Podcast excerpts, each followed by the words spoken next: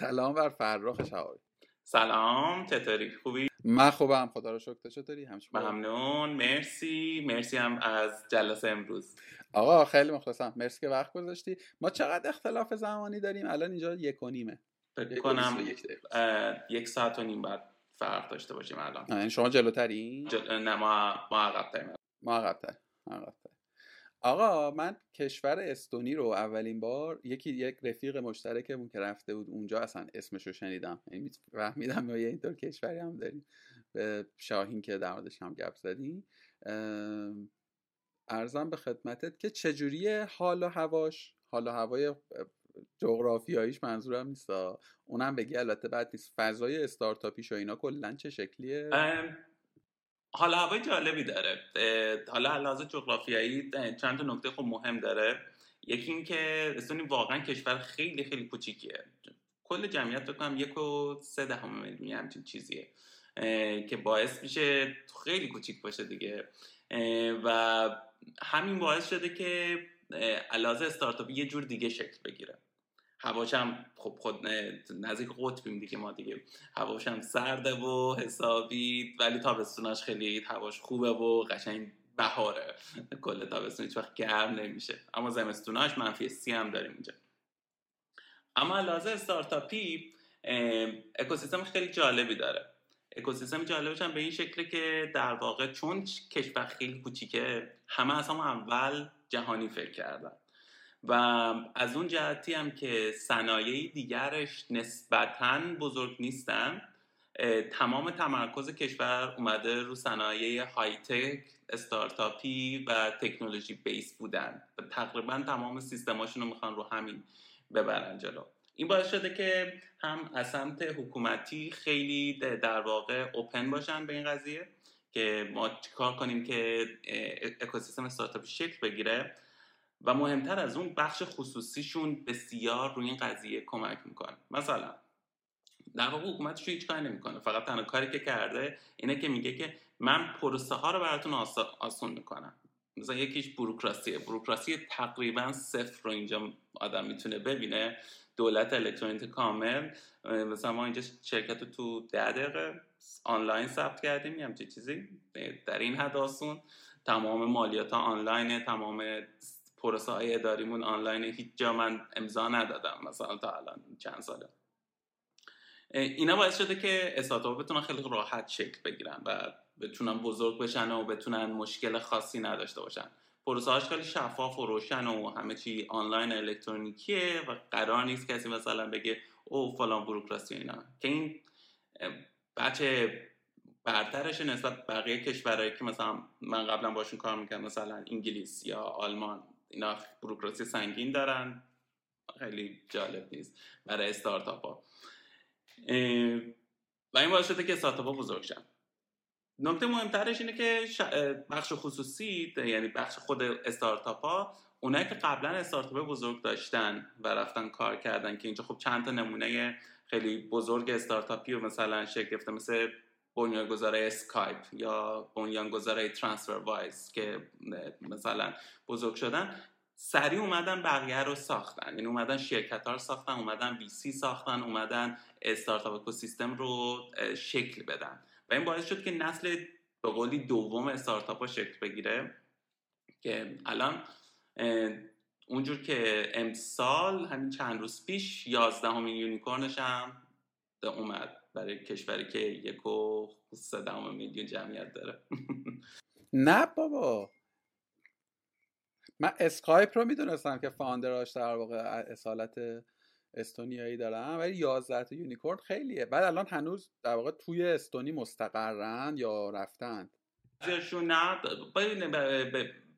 دیگه یه حدی که بزرگتر شی حتما باید دفتر آمریکا رو داشته باشی دیگه. خب و دیگه از یه جای بزرگتر. مثلا ما یه اینجا یه کمپانی داریم که الان فکر می‌کنم جزو دو تا رقیب بزرگ اوبر تو دنیا حساب میشه. بولت که decacorn ه بالای ده میلیارد ارزششه. ولی دفترش هنوز اینجاست ولی دفتر آمریکا هم داره. اون مسلمه. آره دیگه یه جایی علی القاعده ولی این عدد تعداد خیلی معنا داره دیگه. خیلی از کشورهای که تو کلفت اروپایی هم مثلا انقدر عدد 11 تا unicorn داشتن خیلی خیلی عدد توی دنیا عجیبیه. رکورد per capita شون اینه. یعنی تعداد unicorn تقسیم بر تعداد جمعیت استونی میشه اول از آمریکا هم جلو می‌زنه. ولی خب نه تعداد اون شکلیش عجب عجب عجب. چه بانمک؟ ببین یه چیزی که برای خود من خیلی جالبه در مورد تو برای من جالبه قبلش هم با هم قبل این تیکم با هم یه گپ زدیم.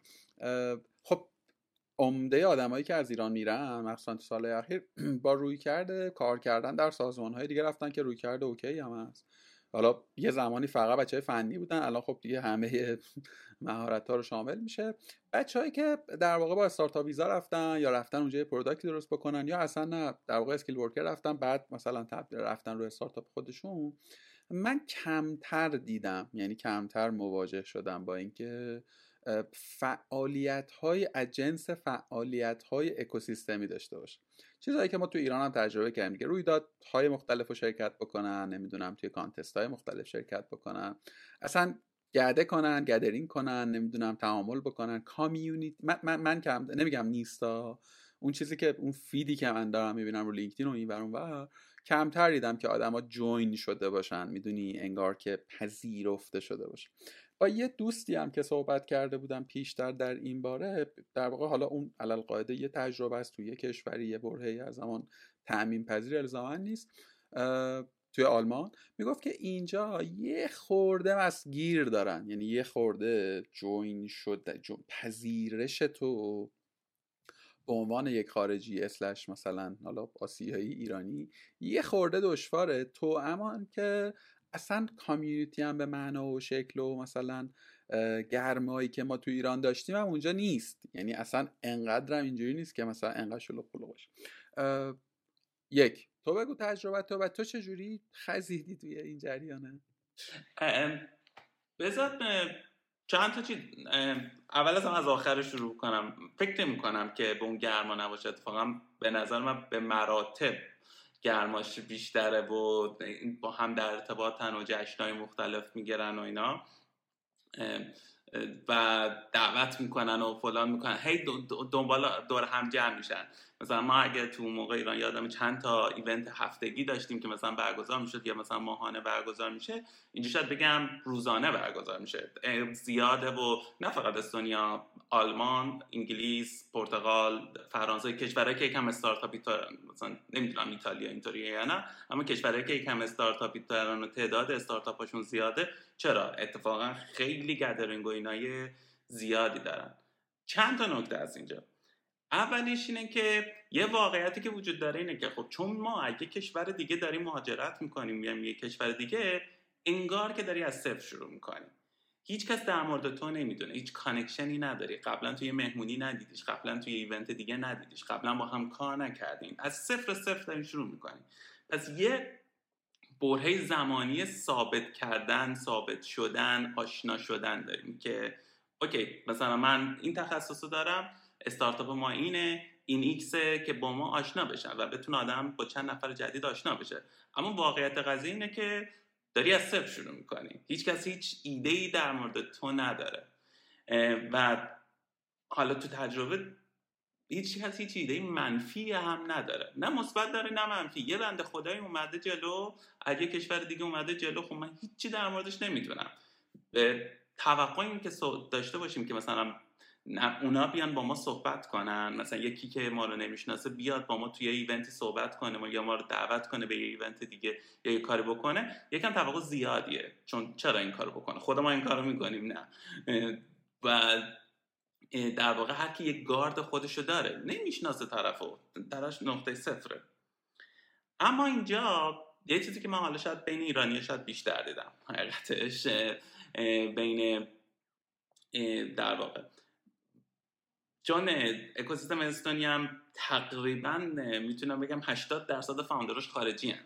اینجوری بگم که از جاهای دیگه حتی از جاهای بقیه اروپا اومدن یا از کشورهای دیگه اومدن و بخاطر این اکوسیستمش بیش خارجی زیاد داره نسبت به داخل کشور که خوبه چون انگلیسی ایونت های انگلیسی زبان و اینا هم زیاد توش برگزار میشه که خوبه همین اتفاق توی انگلیس تا حدی میفته تا حد کمتریش توی فرانسه و آلمان و اینجا میفته یه اتفاقی که من بین ایرانیا می‌بینم بیشتر از همه حقیقتش و اتفاق بعدی هم هست اینه یک ما یه توهم قربانی بودنی داریم که به نظر من اصلا درست نیست.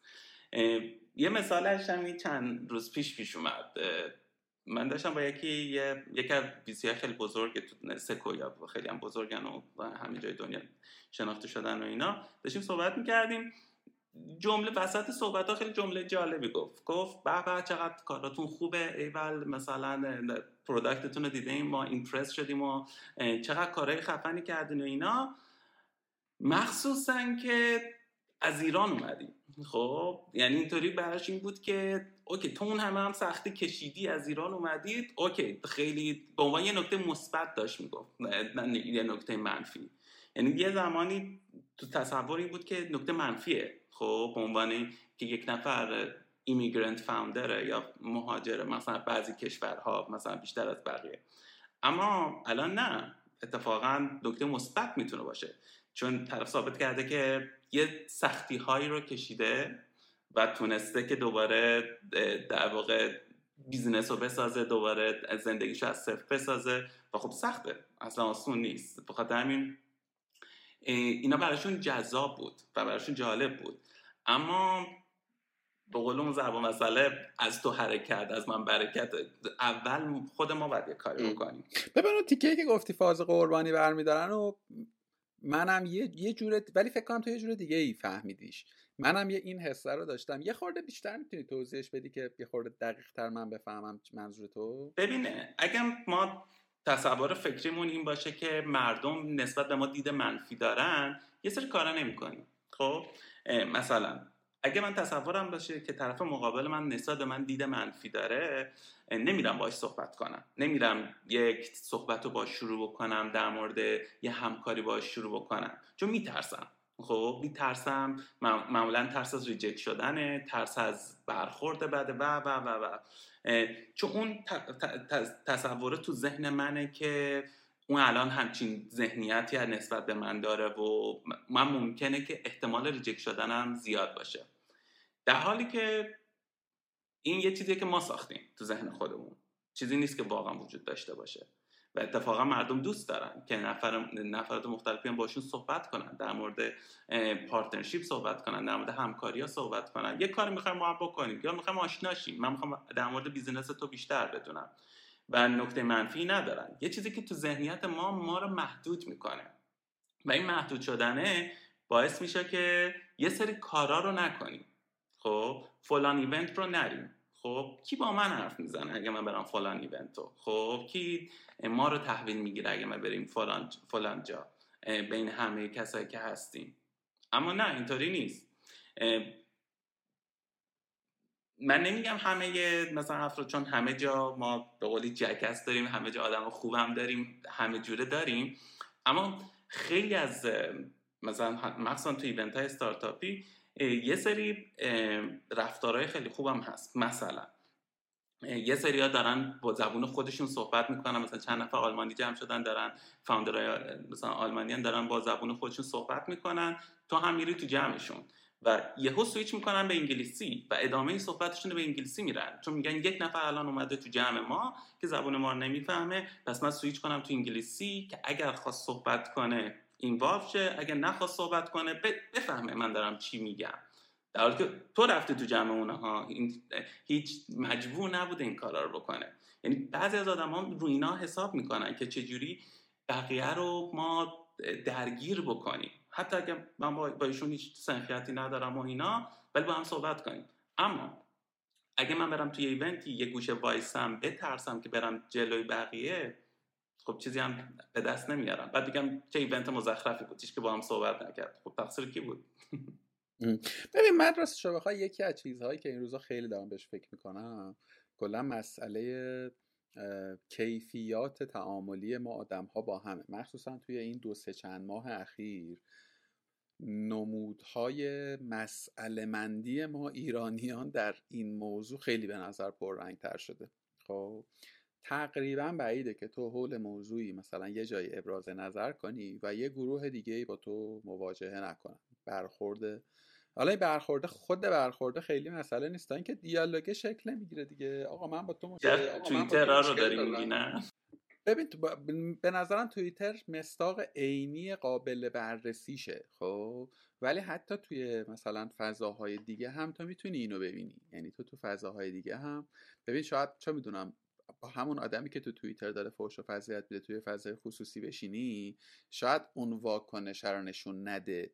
ولی با یک ادبیات دیگر این دیالوگ رو به نظر قفل می‌کنه. حالا این تجربه به نظرم یعنی این شو مشاهده منه. ممکنه که چیز نباشه. ولی با آدمای مختلفن که حرف می‌زنم به این به این می‌رسم که ماها از خودم هم شروع می‌کنم. یه خورده کمتر بلد شدیم که تعامل بسازیم ارتباط بسازیم. می‌دونی؟ یه جایی تو صحبتات خیلی برای من محل تعمل شد اونجایی که گفتی پیشفرزی وجود نداره نه مثبت و نه منفی خب؟ و این غالبا با پیشفرزهای خیلی از ماها ممکنه که در تغایر باشه دیگه. نه حالا توی فضای مثلا خارج از ایران حتی تو فضای داخل. و اتفاقا ماها به نظر می‌رسه که خیلی آدمای پیشفرزدار و قضاوتگرتری هستیم. می‌دونی؟ دارم داشتم محک می‌زدم با های خودم. حالا ببین مثلا یه سری آدمی من نمی‌تونم تعمین بدم به کل جامعه ولی مثلا جاهای مختلف کشورهای مختلف مثلا یه ایرانی مثلا یه ایرانی دیگه آدم می‌بینه مثلا می‌فهمید که مثلا دو تا ایرانی که می‌خوان همدیگر ببینن شاید جاشون رو عوض کنن خیلی با هم دیگه صحبت نکنن. و یه زمانهای دیگه اتفاقات دیگه مثلا میفته مثلا تو این چند وقته اوکراین جنگ خب همه جای دنیا هم الان پخش هستن. این اتفاق من اونجا ندیدم. مثلا در واقع دو تا اوکراینی که همدیگر تو خیابون ببینم نمی‌دونم کجا همدیگر می‌شناسن ولی می‌شناسن از همدیگر رو می‌بینن. یک جمله هم دارن که میگن عین سنتشونه عرفشونه. یکیشون اگه اشتباه نکنم میگه زنده باد دلاوران اوکراین و یکی میگه زنده باد سربازان نمی‌دونم چی چی در مورد جنگ خب که دارن چی می‌کنن و رد میشن. اصلا با هم, صحبت نمی‌کنن ولی هم همینو میگن و رد میشن. چند تا اتفاق افتاده تو تاریخ ایران که باعث این بدبینی نسبت به همدیگه شده. الان نمونه آخرش هم می‌تونیم همین الان ببینیم که یکی از بزرگترین مشکلات و بزرگترین سلاحی که حالا دشمن داره ایجاد تفرقه است که گروه های مختلفی که مخالفشن و بینشون تفرقه بندازه و حکومت کنه بیسیکلی و این رو توی سالهای دراز این اتفاق افتاده تو تاریخ ایران. چون تاریخ ایران باعث شده که یکی اومده گفته بیایم یه چیز تغییر بدیم بهترش کنیم و بهتر نشده بعد زدنش بعد مردم زدنش. بعد یکی دیگه اومده گفته بیا بهترش کنیم بعد بهتر نشده بعد مردم زدنش و همینجوری. حالا انقلاب های ایران رو در طول تاریخ معاصرش اگه نگاه کنیم این اتفاق چندین بار افتاده. و این باعث بدبینی بین مردم هم شده. تو قسمت اخیر یکم قضیه هم فرق داره.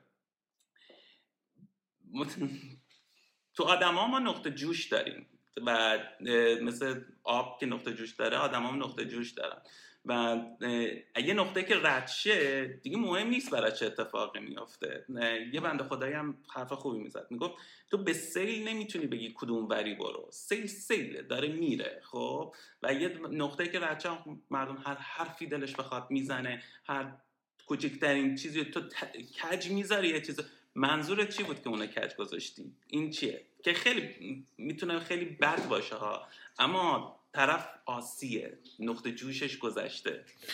ببین توی اون تکه اول صحبتت من رو روش دو سه تا تشدید می‌ذارم. اینکه در واقع ما مردم بنا به یک یعنی پکیجی از رخدادها در طول تاریخ مثلا صد ساله اخیر حداقل که میشه در واقع هی بردش عقبتر. اولا نسبت به هم بدبین شدیم و و همون نکته که عرض کردم ماها هیچ وقت انگار که تمرین دیگر پذیری هم نکردیم. می‌دونی؟ یعنی عمده movement های سیاسی slash اجتماعی ما یه رگ و ریشه مثلا ناسیونالیستی اغراق شده هم داشته. می‌دونی؟ حالا یه یه بعدش آره. یعنی من تا الان کشوری ندیدم که یه یه عده از جامعه ناسیونالیست نباشن. یعنی حالا ملیگرا نباشن. یعنی همه جوامع دارن. ما اینا چرا بیشتر به چشم میاد؟ چون مخصوصا تو سالهای اخیر اینا جزیره هم بوده. ما مراوده ای با هیچ کس نداشتیم. پس همکاری هم یاد نگرفتیم. همکاری وجود نداره آفرین همین رو خواستم بگم همین رو خواستم بگم. نه فقط در سالهای اخیر بجز یه دوره ای در مثلا پنجاه و اندی سال پیش که خب دیگه خیلی آمده شده خواهر اجنبی ها بوده که حالا خود اونم تو مقطع خودش یعنی آمده شده خارجی هم مسائلی ساخته اما حل شده. می‌دونی بجز یه بازه مثلا 7 ساله تا جایی که من فهم کردم ما همیشه یه, یه بلاکرایی داشتیم برای تعامل با خارجی ها یه بلاکرای سیاسی ها نه الزاما اجتماعی و فرهنگی. و در نهایت الان تو توی خیابونای تهران قدم بزنی خیلی امکانش کمه که تو غیر ایرانی ببینی. مگر دوستان افغانستانیمون که خب خود اونم می‌دونی دیگه با چه در واقع شکلی باشون مواجه می‌کنیم متاسفانه. ایران یکی از بزرگترین کشور مهاجر پذیر دنیاست اما ما با همون افرادم یاد نگرفتیم مراوده کنیم. یعنی مراوده ما یک طرفه است. نه دو طرفه. می‌دونی؟ توی جامعه بله بله, بله. نیاوردیم. که این اشتباهه. این اشتباهی که بالا بحثای مختلفش هست. ناسیونالیستی خیلی از ایرانیا زیاده و این باعث شده که خیلی چیزا رو حالا خود برتر بینی اسمشو بذاریم خب که باعث شده ایران یکی جالب کشور جالبه که هم ما خود برتربیری داریم هم خود حقیر پذیری داریم. برای یه سری مختلف اینم جالبه که دوتاشو همزمان داریم.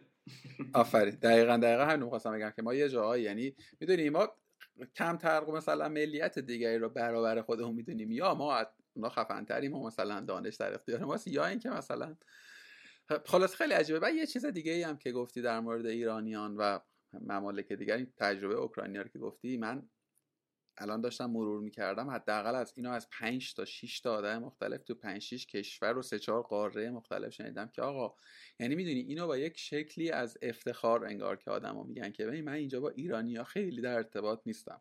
یعنی تعمد دارم که مثلا ارتباطاتم ایرانی نباشه تو محله ایرانی نشین مثلا نباشم مخصوصا حالا کشورهای نزدیکتر. خلاصه که قصه اینجوریه. حالا من یه خورده دوباره بیارمش توی بحث فضا اگه نکته داری اینجا بگو اگر نه که برم بعد یه بحث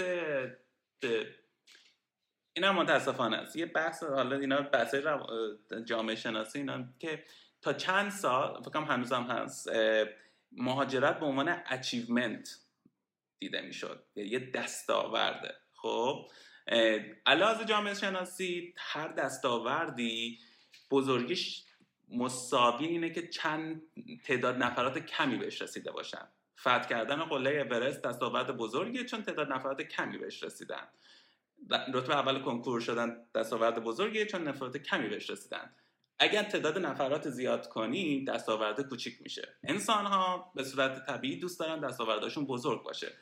پس مساوی اینه که تعداد نفراتی که به اون برسن کوچیک میشه. نمی‌دونم شاید اینم دیده باشه خیلی از کسایی که مثلا مهاجرت کردن اینا مثلا تا کمک نمی‌کنن به بقیه مثلا در این زمین یا تجربهاشون رو شیر نمی‌کنن یا حالا هر تو هر حوزه دیگه یا درسشون خوب بوده و اینا تجربهاشون شیر نمی‌کنن که تعداد دستاورده یعنی حسادت انتقال تجربه دارن. که این دستاورده تعداد نفراتی که بهش برسن کم باشه که دستاورد خودشون بزرگ باشه. ببین این برن آره. این به نظرم حل شده. اینو درست میگه تو نسل مثلا اول دوم مهاجران خیلی پررنگ تر بود. اصلا خارج رفته اصلا یه آدم مثلا فضایی آبی به نظر می‌رسید که اوف تو اصلا چه کردی؟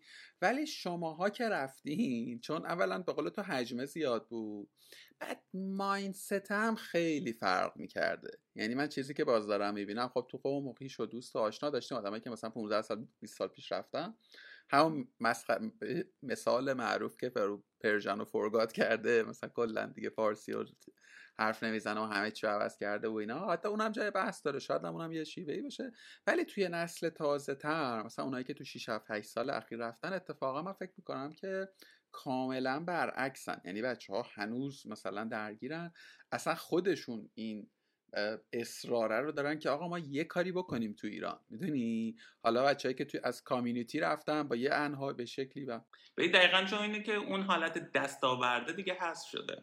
می‌دونی؟ این نیست که من یه کار عظیمی کردم که می‌خوام فقط برای خودم نگه دارم. این الماسیه که من برای خودم می‌خوام نگه دارم و اینا. اینه که من یه موقعیتی دارم به بقیه کمک کنم که بتونم مثلا کار بهتر بکنم. این فقط برای مهاجرت هم نیست تو کسب و کار داریم تو زدن استارتاپ ها داریم و و و. خیلی که این انتقال تجربه بدم که بقیه بتونم بزرگترش بکنم می‌دونی؟ به بقیه کمک بکنم که این درستشه ببین این روحیه این این دو تا موضوعی که حرف زدی یکی شیر کردن و میل به کمک کردن دو نمیگم دیگه میل میگم توانایی برقراری ارتباط داشتن و میل به ساختن مثلا کامیونیتی یا حضور داشتن در یک کامیونیتی خیلی هم مسئله جغرافیایی نیست. یعنی خیلی هایی که فارسی حرف می‌زنن و توی ایرانن و توی این فضا هم دارن کار می‌کنن اینجا گیر و گرفتاری دارن خب؟ و حالا ما یه باری مفصل با هادی مرادی حرف زدیم توی کارگاه مثلا فکرم یه سال اینطورا گذشته ازش که اونجا مثلا در مورد networking و این ماجراها حرف زدیم. می‌خوام اینو بگم که اگر که فرخ شهابی الان تونسته توی کشوری که okay کشور welcome ه کشور دید مثبت یا منفی نسبت به تو تازه وارد نداره. اما تو هم یه در واقع حد اقلهای کت و کلفتی داشتی می‌دونی؟ یعنی تو این بازیه رو توی ایران هم بلدش بودی و اصلا خودت community builder بودی می‌دونی؟ یعنی من می‌خوام بگم که تو رو احتمالا هر جای دیگه هم بذارن این, این اتفاقه میافتاده. حالا احتمالا با یک آهنگ کند یا سریتری و من اصلا تو رو هم اینجوری شناختم. یعنی من تو رو یک کامیونیتی بیلدر شناختم که فکر کنم درگیر رویداد تد بودین. اگر اشتباه نکنم یکی دو تا رویداد دیگه داشتین. اصلا می‌خوای خورده بگو حالا که چه دقیقه هم گذشت که اصلا تو چی شد که رسیدی به فرمالو؟ خود فرمالو نگو تا سر فرمالو رو بگو بعد من بیام تو Formaloo. خب من background رو بگم از اول. ببین چیزی که برای من جالبه اینه که یعنی سوال سوالیش میشه اینجوری که من فرخ شهابی رو به واسطه یکی دو تا event خیلی ترتمیز می‌شناسم خب؟ بعد یه بازه ای دیگه خیلی خبری ازش نداشتم. بعد یه studio ی product design اگر اشتباه نکنم داشتین که توی کوچه شانس بود. من اسم کوچهتونم یادمه توی کریم خان. بعد دیگه ازت خبری نداشتم تا Formaloo Formaloo رو ایران هم البته درست کردیم و باز اگه اشتباه نکنم توی همون studio ساخته شد که اونجا خودم پرسیدم که چرا باید یکی پلتفرمی که مثلا مشابهش انقدر زیاده بزنه که حالا اینو روش بیشتر گپ بزنیم. آره این point dot ا چجوری به هم دیگه وصل شد؟ آره.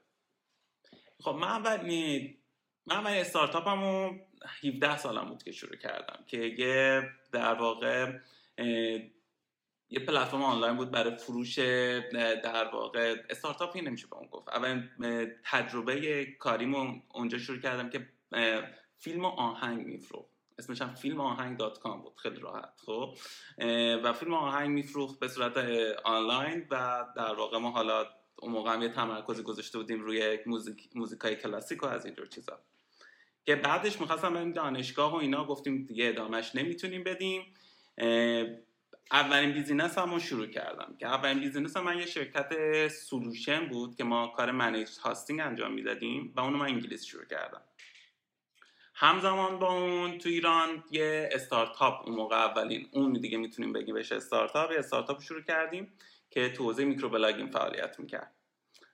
خوب بود و من چون اون موقع دانشجو هم بودم در حد دانشجویی داشتیم باش سیر می‌کردیم. چی بود اسمش؟ اسمش بیپفا بود که در واقع ما یه microblog platform زده بودیم که مردم بیان یه شبکه اجتماعی حوزه microblog رو تو ایران راه بندازن و کار بکنن. چند هم در واقع حوزه رو روش وارد شده بودیم.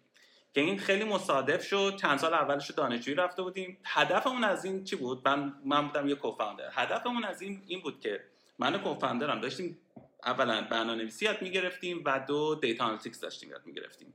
هدف این پلتفرم این بود که ما اونو یاد بگیریم. یعنی من یه سری بزنیم بدیم مردم تست کنن ببینیم کار می‌کنه یا نه برنامه نویسی یاد بگیریم. خیلی راحت.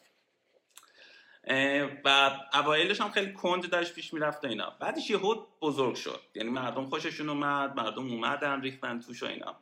یکم هم همزمان شد با قضیه بسته شدن Google Reader. اون موقع سرویس بود Google Reader گودر می‌گفتن تو این دو تا شرکت با هم می‌رفتیم. چون از این شرکت هیچ درآمدی نداشتم من ولی اون شرکت درآمدش خوب بود حقیقتش و داشتیم در واقع هرچی از در می آوردیم رو خرج این می‌کردیم که ایده بزرگترش بکنیم و اینا و یاد بگیریم و از اینجور چیزا. بعد که Google Reader رو بست گوگل جان تمام مخاطبای فارسی زبانش نه فقط ایران توی من یادم افغانستان و تاجیکستان هم زیاد بودن. ریختن توی در واقع بیفا و خیلی خیلی بزرگ شد یهو. و یهو ما مواجه شدیم با مثلا بیشتر از 100 هزار تا کاربر که داشتن فعالیت روزانه می‌کردن و دیگه می‌تونست business بشه. که روش فکر کردیم که چیکار بکنیم چجوری بزرگش بکنیم و مهمتر از همه چجوری خرجای خودمون رو کم کنیم. چون سرو کردن مثلا 100 هزار نفر خیلی زیاد بود و هی هم داشت زیاد می‌شد. ما اواخر بیفا مثلا شده بودیم 300 هزار نفر monthly active و که مثلا داشتن فعالیت می‌کردن دیگه خرجامون زیاد شده بود. بخاطر روی این کار کردیم که چطوری یه موتور شبکه اجتماعی بنویسیم که خیلی efficient باشه و data mining خیلی قوی داشته باشه. که ما بتونیم در واقع data analytics و data mining قوی بکنیم. خرجامون هم کم نگه داریم. خوب بود و داشت همه چی خوب پیش می‌رفت. دو تا اتفاق همزمان افتاد که باعث شد ما این پرونده رو ببندیم. اتفاق اول این بود که دو تا شرکت خارجی این تمایل پیدا کردن به اون موتوره نه به خود شبکه. به اون موتوره علاقه پیدا کردن گفتن که این چیز خوبیه ما می‌تونیم استفاده کنیم ما شبکه اجتماعی داریم اما افیشنت نیست مال شما افیشنته یوزراتون که به درد ما نمی‌خوره اون موتورش رو به ما بفروشیم که گفتیم باید فکر کنیم و اینا. اون طرف قضیه اتفاقی که پیش اومد یک سری دوستان محترمی بودن که خیلی طرفدار داشتن ایران شبکه اجتماعی داشتن بودن حملاتشون رو شروع کردن که با حقیقتش من خودم شخصا اصلا حوصله این کارا رو ندارم. اینجوری بودم که اصلا مهم نیست. حملاتشون هی داشت شدیدتر و شدیدتر می‌شد دیگه. دیگه حالا جاش نیست اینجا در مورد صحبت کنیم. این دو تا اتفاق که همزمان افتاد گفتیم که ما اینو میفروشیم. در واقع ما موتور رو فروختیم به اون شرکت. دو تا هم شرکت بودن و بستیم سرویس رو. که این تجربه اول من شد. تجربه دوم من با در واقع بعد از اینکه فروخته بودیم خب یکم هم پول در برده بودیم گفتیم که استارتاپ دوم شروع کنیم. استارتاپ دوم می‌خواستیم شروع بکنیم. دو تا همزمان اتفاق افتاد. یک من در واقع اون سال می‌خواستیم که تد می‌خواست بیاد ایران و اولین تدکس در ایران برگزار شه. که خب منم جوین شدم به اون تیم و در واقع اولین تدکس ایران برگزار شد. این سال 2013 شروع سال 2013 که اولین تدکس ایران برگزار شد و دیگه من در واقع به عنوان یکی از تیم برگزاری تدکس تدکس تهران در واقع شروع به کار کردم و درگیر دنیای ایونت ها شدم. تو اون زمان با درگیر دنیای ایونت ها شدن مساوی بود این که با خاطر که حالا event ها خوب داشت پیش, پیش می‌رفت و اینا تعداد زیادی connection تو صنایع event و اینا زده شد. هم event های استارتاپی هم event های غیر استارتاپی و هنری. ما و چند نفر دیگه شروع کردیم به برگزاری این event ها که یکیش همین TEDx تهران بود که یه فعالیت غیر انتفاعیه. همه ما volunteer ی بودیم و هنوزم داره پیش میره حالا در مورد صحبت می‌کنیم.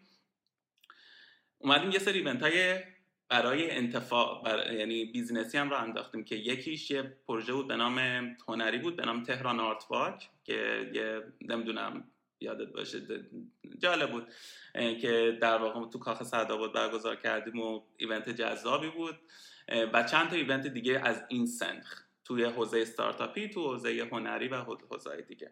این باعث شد که یکم ما معروف شیم تو این زمینه.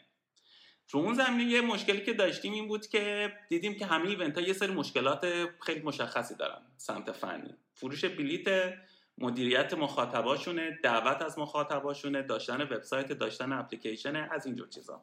اومدیم یه سرویس راه انداختیم به نام EventBox که این سرویس EventBox رو در واقع داشت سرویس می‌داد برای تمام همه کارهای فنی یه event رو از وبسایت داشتن mobile application داشتن فروش بلیت و و و و مخصوصا بعدا اضافه شد آنالیز مخاطبا handle می‌کرد. که خوب پیش رفت و اینا. اون موقع گفتیم که اینو خارج از ایران launch کنیم. یعنی هم ایران هم خارج از ایران. که این یکی اشتباه های من بود. چون باعث شد که تمرکز نکنیم روی market. دو تا مارکت همزمان داشتیم می‌رفتیم جلو. تمرکز نمی کردیم هر دو تا مارکت رو داشتیم از دست می‌دادیم. خوب پیشرفت خدا رو شکر اینا ما یه شرکت دیگر خریدیم یکم بزرگتر شدیم بزرگتر شدیم بزرگتر شدیم. و بعدش هم در واقع تمرکزمون رو گذاشتیم رو کنفرانس های بین المللی یکم چند جایزه بردیم از جمله جایزه یوفی رو بردیم که بزرگترین برگزار کننده رویدادهای exhibition های بین المللی نمایشگاه نمایشگاه بین المللی دنیا رو برگزار می‌کنن و اینا که خب یکم recognition جهانی پیدا کرد و اینا. دیگه ایران رو دیگه ول کردیم. حقیقتش. و دیگه در واقع واگذار شد به گروه دیگه و دیگه تموم شد. بعد از اون ما یه شرکت راه انداختیم به نام ایدران که ایدران کارش در واقع ساخت قسمت فنی استارتاپ های بزرگ بود. که در واقع ما چیکار می‌کردیم؟ ما وارد شرکت های بزرگ می‌شدیم که این شرکت ها معمولا یا enterprise بودن یا استارتاپ های در حال رشد بودن و اینا معمولا سایز user اشون مثلا ده هزار تا 20 هزار تا 100 هزار تا بود و مشکل scale up داشتن. حالا می‌خواستن بشن 500 هزار تا یه میلیون فنیشون نمی‌کشید. علاوه سیستم فنی. ما اون کارهایی که تو data analytics اینا کرده بودیم و جای دیگه استفاده کردیم و وارد این قسمت کردیم و کمک کردیم این شرکت ها scale up شن. که خب خیلی مشتری های خوبی داشتیم ما اینا. ببین بذار اینجا یه pause ی بکنم. ببین من اینجوری می‌فهمم که اولا که تو خ... من, من مثلا هفت سال قبلتر بوده مسیر کاری از اون چیزی که من می‌دونستم. و سفت و سنگین هم شروع کردین دیگه. یعنی یه پلتفرم social media و توی اون box زمانی مثلا فکر می‌کنم مثلا خیلی concept حداقل به گوش من نخورده بوده در اون دوره مثلا data mining و data analytics و اینا. و تو مثلا جز آره و تو احتمالا مثلا جز اولین مثلا اگزیت های اکوسیستم استارتاپی ایرانی اونم تازه مثلا خارج از ایران. و میگم باز خوب آدم یادشون بیاد داریم در مورد زمانی صحبت می‌کنیم که نه اسنپ بوده نه تپسی بوده دیجیکالا بوده اما خیلی کوچولو موچولو مثلا نمیشه گفت حاشیه‌ای ولی بیشتر کاتالوگ محل انتخاب بوده آدم می‌رفتن دیجیکالا انتخاب می‌کردن می‌رفتن بازار موبایل میخریدن. یعنی شیوه استفاده از دیجیکالا شکلی بود. باز توی مثلا جامعه آدم اطراف من. تو از یکم از این مفاهیم جدید بود. مثلا ما یادمون یک شرکت بود به نام Identica که یه social network بود توی کانادا که در واقع داشتن کار می‌کردن. مثلا ما با اونا صحبت می‌کردیم. اونا می‌خواستن این کار شروع کنم ما می‌خواستیم این کار شروع می‌کنیم. گفتیم انتقال تجربه کنیم. شما دارین چیکار می‌کنیم ما داریم چیکار می‌کنیم؟ دوتامون هم خیلی رو build in public و open source و اینا بودیم. می‌گفتیم همه چی با هم شیر کنیم. مثلا در اون خیلی جدید بود. آره این مفاهیم. تو جا به تو آره تو دنیا که جدید بود. ایران هم دیگه خیلی تازه بود. می‌دونی؟ یعنی مثلا ایران دیگه خیلی تازه بود. بعد تو یه شیفت میشه گفت که اصلا 180 درجه ای می‌کنی. فضایی که داشتی توش کار می‌کردی رو اینطوری که من فهمیدم. یعنی از فضای میشه گفت های تک در زمان خودش مثلا لبه بنداوری اومدی توی فضای اولا آفلاین یعنی بازیه بازی آفلاین بوده. حالا حدس می‌زنم اصلا تد برای شما فان بوده دیگه قضیه. یعنی خیلی هم تیم خوبی بود. یعنی من آدماشو تک و توک می‌شناسم. اون تیم اولیه. حالا الان خیلی. راستش من یه خورده دیگه تدو دوست ندارم. حالا بعدا اگه شد صحبت کنیم. یه خورده اتفاقا من ازم تجاری شد حالا ان که آدما بهشون بر این تیکر شنیدن بعد ولی به event رو ول من خودم خیلی event ساختن دوست دارم ولی خیلی زحمت داره. یعنی اصلا این چیزی که بیرون دیده میشه نیست. و واقعیتش هم اینه که خیلی هم درآمد wow ی نداره scale پذیر نیست. گیر و گورش خلاصه زیاده. به عنوان side activity for fun بانم بعد بعد دوباره برمیگردی دوباره تو فضای مثلا همون tech ی که بودیم.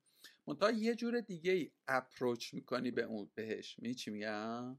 یعنی شاید شاید شاید مثلا من نوعی اگر که بودم دوباره می‌رفتم یه استارتاپ می‌زدم. نه اینکه بیام مثلا service provider بشم به حالا business model تون رو نمی‌دونم این این جابجایی های بزرگ چجوری اتفاق افتاد در ذهن؟ ببینید مثلا وقتی Eventbox ما شروع کردیم مشکلی بود که خودمون داشتیم. خب و خودمون حسش کرده بودیم اینجوری بودیم که خیلی خوب. این مشکل من تو اون یکی دارم تو اون یکی business دارم بیام اینجا حلش کنم و از حلش یه business بسازم. موقعی که ایدران شروع کردیم یکم قضیه فرق می‌کرد. موقعی که ایدران شروع کردیم اینطوری بودیم اینطوری بودیم که خب ما یک تیم خیلی خفن داریم که تخصصش هم data analytics و data mining و صنایع سکیل پذیره چی کار بکنیم؟ و حقیقتش در واقع اینطوری شده بود که چون که بعد از این دوتا استارتاپ یکم مثلا معروف شده بودیم توی مثلا محیط بین المللی مشتری های بین المللی می اومدن و این خیلی به ما کمک می‌کرد. و اونا یه سری چالش های جدید رو مطرح می‌کردن که باعث شد ما به این برسیم که چرا به اسکیل کردن استارتاپ ها کمک نکنیم. همیشه هم اینطوری نبودیم ما مثلا وقتی شروع کردیم اولش که ایداران شروع کردیم یه اشتباه خیلی خیلی تکنیکال کردیم. این بود که بیایم کمک کنیم استارتاپ های جدید ساخته بشه تو ایران و استارتاپ های نوپا ساخته بشه. که یه ایده بود که می‌خواستیم روش کار بکنیم اینا. و رو اونم کار کردیم. اما شیش ماه که گذشت متوجه شدیم که مشکل استارتاپ های دارن نوپا دارن ساخته میشن اصلا technical نیست. مشکلشون تیمه مشکلشون ایده است مشکلشون product market fit اصلا مشکل technical ندارن. با بدون هیچ در واقع محصول technical ی fail میشن. خیلی راحت خب؟ و نیازشون به یک خدمات دیگه است. با خاطر همین گفتیم که ما نمی‌تونیم به اونا سرویس بدیم. و شیفت رو عوض کردیم به در واقع focus رو عوض کردیم. اما این عوض کردن focus ه به قولی میزان رأی ملت بود. مشتریا گفتن که در واقع چی می‌خوان و ما گفتیم که okay ما می‌تونیم سرویس رو بدیم یا نه. ببین یه چیزی به نظر من پررنگه در شکل تصمیم گیری تو که من کمتر دیدم. نمیگم نیست. می‌خواستم بگم نیست دیدم که من ندیدم. من کمتر دیدم. و اون تحلیله. یعنی احساس می‌کنم که تو این تصمیمه که می‌خواستی بگیری خیلی هم مثلا برآمده از یه هیجانی نبوده می‌دونی؟ یه خود دوتا چارت هم کردی. یه نکته دیگه ای هم که هست این حتی مثلا از آغاز کریرت هم تو می‌تونی رگه هاشو ببینی. یعنی به نظرم تو زیر متن گفته هات بود. یه نیم نگاهی به جهان بیرون هم داشتی.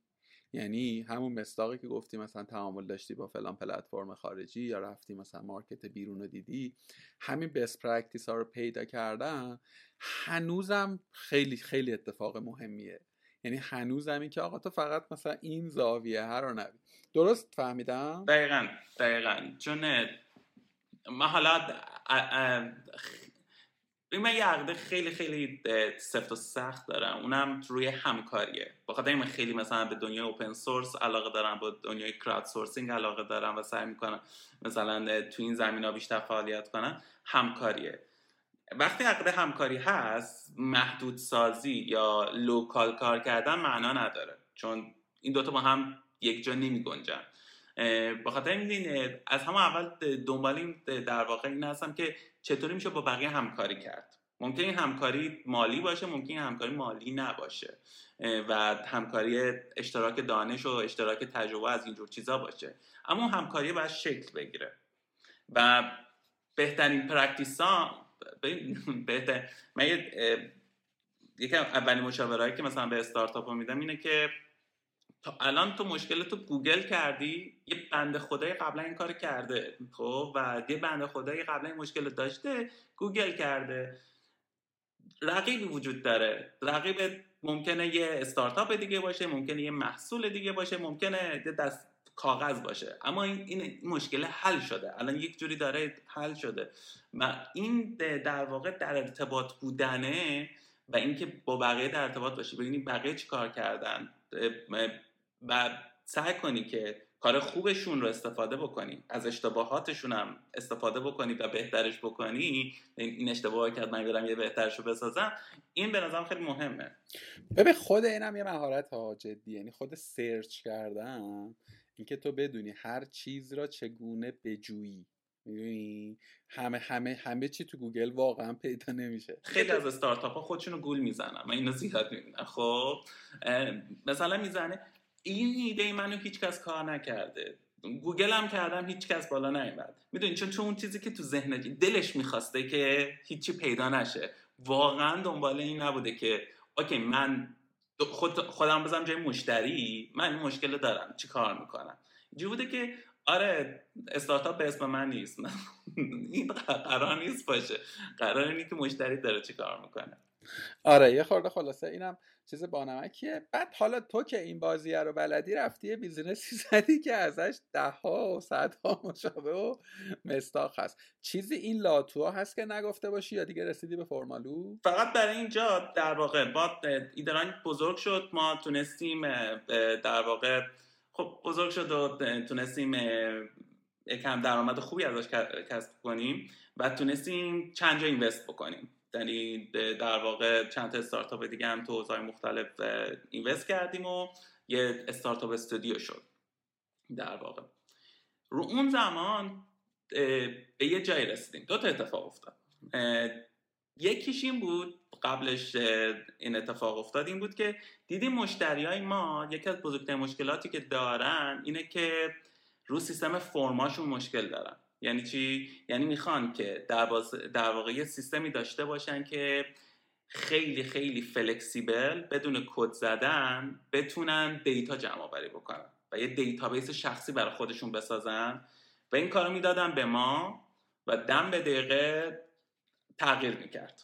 و این برای مثلا مشتری خیلی بزرگمون خیلی اساسی بود. می‌گفتن یه چیزی باشه که ما بتونیم خیلی dynamic سیستمامون رو update کنیم. در واقع یه database dynamic داشته باشیم. بخاطر این ایده اول فرمالو رو اینجوری شروع کردیم که okay یه محصول بسازیم که دقیقا جواب اونا رو بده. یعنی یه مش... سری مشتری داشتیم که منتظرش بودن. اینجوری بودیم که okay این برای شما دقیقا و می‌تونی از الان ازش استفاده بکنیم و وقتی هم که شروع کردیم خیلی کوچیک شروع کردیم. گفتیم این یه سیستم فرمساز خیلی خیلی ساده است که می‌تونی ازش استفاده بکنیم. نسخه رایگانش هم گذاشتیم برای مردم که استفاده بکنن. اولش هم business هم نبود. رایگان فقط داشتیم. پولی نمی‌تونستی استفاده کنی گفتیم بدیم مردم استفاده کنن ببینیم چی میشه. کل زمانی هم که روش گذاشتیم سه هفته بود. سه هفته از زمانی که ما product رو شروع کردیم تا زمانی که launch شد رسما. اینو گذاشتیم و که ببینیم مردم دوست دارن یا نه. همزمان با این یه اتفاق دیگه هم افتاد. دیگه فرمال رو شروع کرد کار کردن و دیدیم مردم خیلی دوستش دارن و اینا. از اونجا که مشتریمون همه خارج از کشور بودن گفتیم که okay خارجی اینو launch کنیم. فارسی هم باشدش بدون هیچ حالا درآمد اینا مهم نیست دیگه داشته باشه و اینا. ولی یه سری پلن های پولی اینا هم براش رو انداختیم در بعدش که دیدیم داره بزرگ میشه. چون خیلی استفاده کردم. فکر کنم بیشتر از ده هزار تا business استفاده دارن می‌کنن. نمی‌دونم. یه اتفاق دیگه یک بزرگی که افتاد که باعث شد دیگه ما ایدران رو در واقع جمع کنیم این بود که 98 پیش اومد. آبان. و ما در واقع ارتباطمون رو با تمام مشتریامون از دست دادیم. به مدت چند روز. تا بچه های کار بکنن اینا. و این خیلی خیلی ضربه بزرگی بود چون حتی ما نمی‌تونستیم بگیم که ما این جلسه رو نمی‌تونیم بیایم.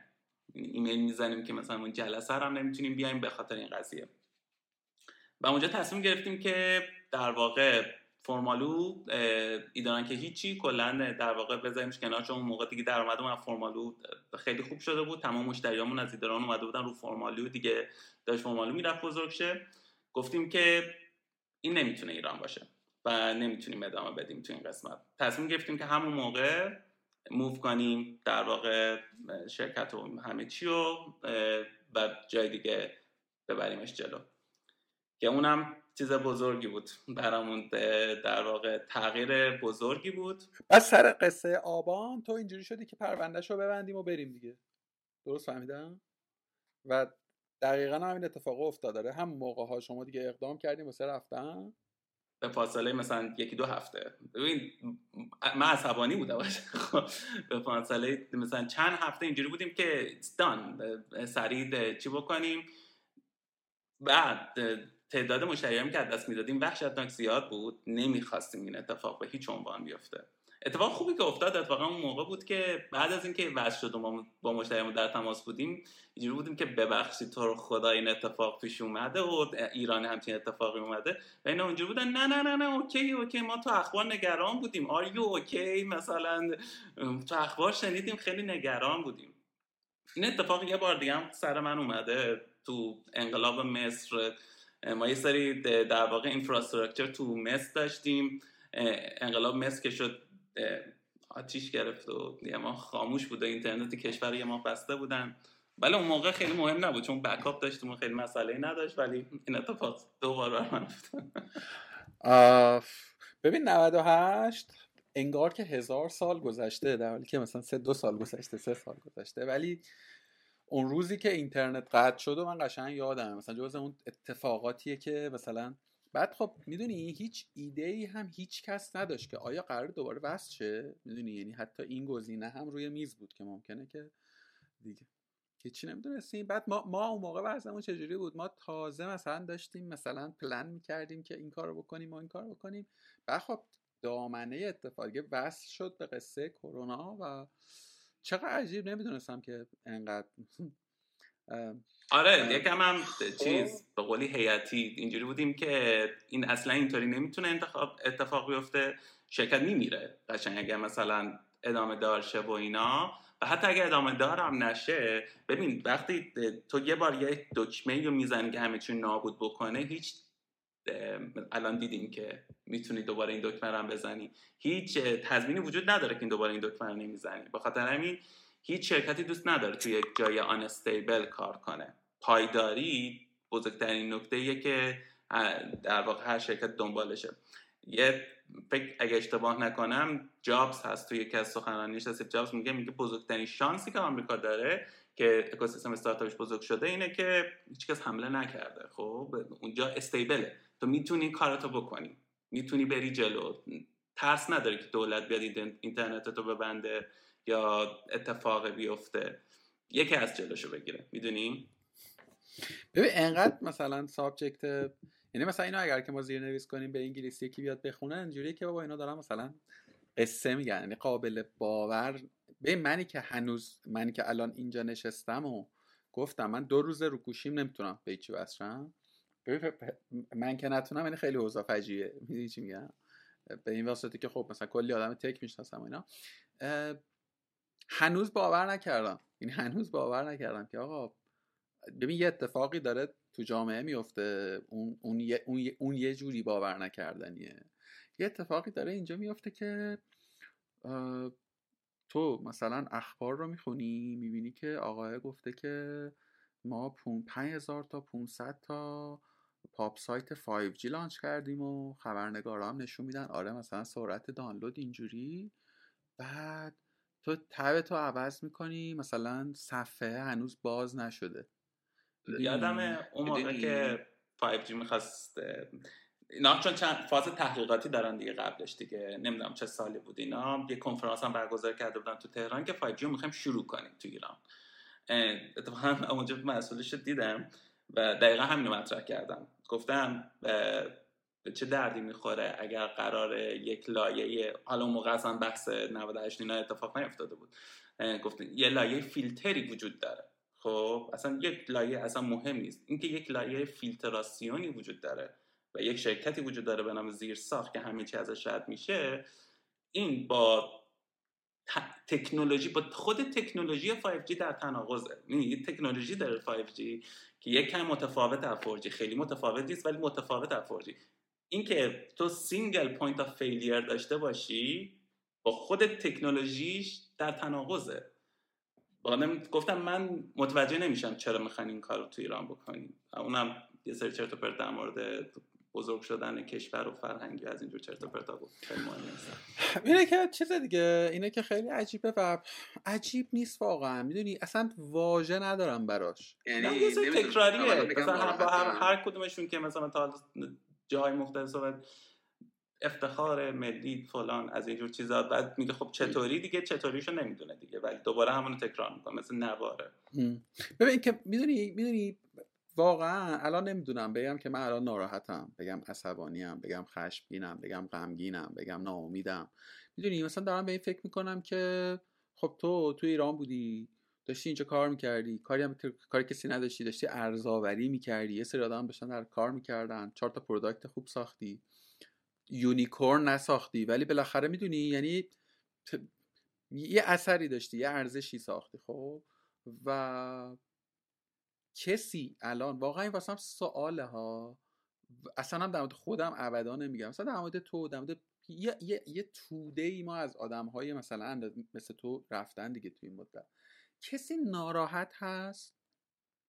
می‌دونی؟ کسی الان مثلا که آقا این این آدما رفتن این آدما ببین الان مدت هاست مدت هاست خب؟